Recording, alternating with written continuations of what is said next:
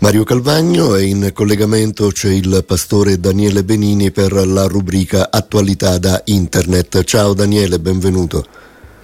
Buongiorno a te Mario e all'ascoltatore di RWS. Grazie. Eh, la notizia mh, mm, per il commento del nostro ospite è tratta dal Corriere.it. Amazzonia, la previsione shock di Nature nel 2050 il punto di non ritorno e collasso dell'ecosistema.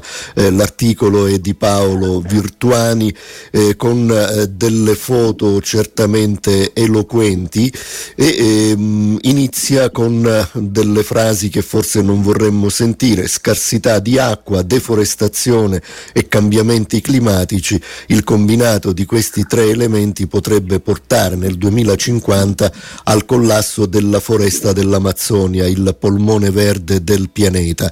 Lo indica uno studio internazionale pubblicato su Nature, guidato dall'Università Brasiliana Federale di Santa Caterina, secondo il quale dal 10% al 47% 7% dell'ecosistema rischia di raggiungere il cosiddetto punto di non ritorno, oltrepassato il quale è molto difficile, se non impossibile per un lungo periodo, invertire la rotta e tornare alle condizioni originali.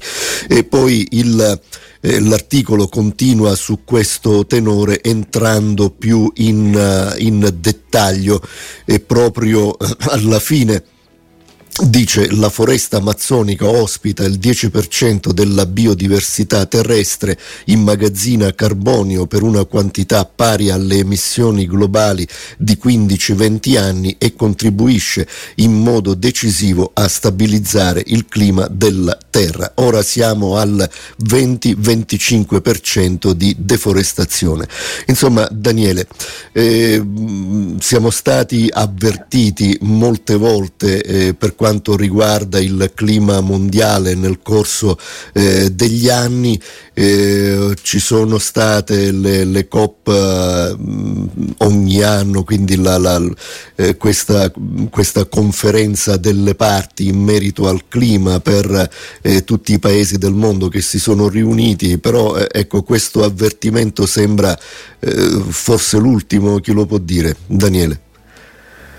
Sì, eh, parole giuste Mario, siamo stati avvertiti diverse volte. Credo che su questo ci sia, bisognerebbe fare una, una esegesi di questo, di questo, tentativo a partire dalla Coppa 1 fino alla 28 o da quanti altri avvertimenti abbiamo ricevuto nei decenni passati, però, però siamo, siamo, sordi e credo che pensare eh, non tanto a a come, a come diminuire, ma come diceva alcuni anni fa un politico eh, caduto in disgrazia, la cosiddetta decrescita felice. Noi dovremmo avere il coraggio, la volontà, il desiderio di poter ridurre il benessere nel quale noi viviamo, eh, perché quel benessere è un, è un, benessere inquinante, invece noi stiamo tentando eh, giorno per giorno e in maniera particolare i paesi in via di sviluppo che dicono noi occidentali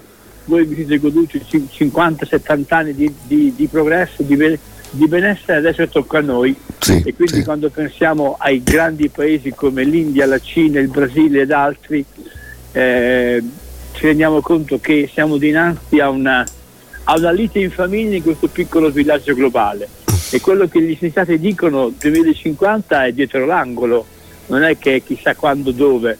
E credo che su questo dovremmo un attimino riflettere e porre mente e qui c'è una, una parola porre mente alla situazione che affrontiamo giorno per giorno perché impariamo a riconoscerla e a comprenderla pienamente. Quindi eh, non dobbiamo soltanto limitarci a leggere eh, eh, e a porgere un plauso a coloro che in quanto ricercatori ci dicono cosa bisogna fare bisognerebbe veramente attuare e, ripeto, eh, innescare un sistema di decrescita felice, cioè ridurre il benessere noi eh, tutti quanti se vogliamo continuare a vivere o a sopravvivere. Certo.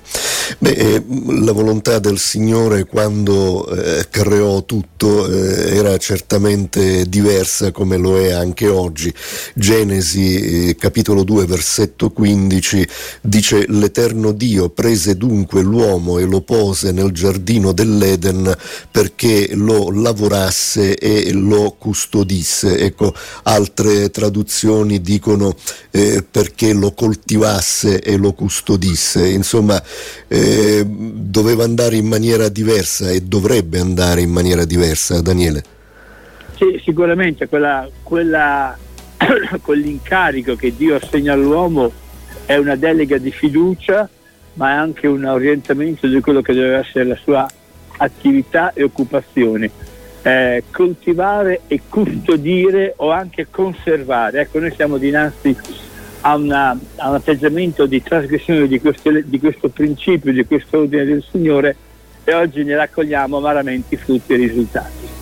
Certo, ed è da riflettere veramente, i tempi stringono come si dice e quindi bisogna fare le scelte opportune già oggi. E allora un grazie al pastore avventista Daniele Benini, alla prossima volta Daniele con la rubrica Attualità da Internet. Ciao, buona giornata. Buona giornata a tutti, a te e a RWS. Grazie, ciao, ciao.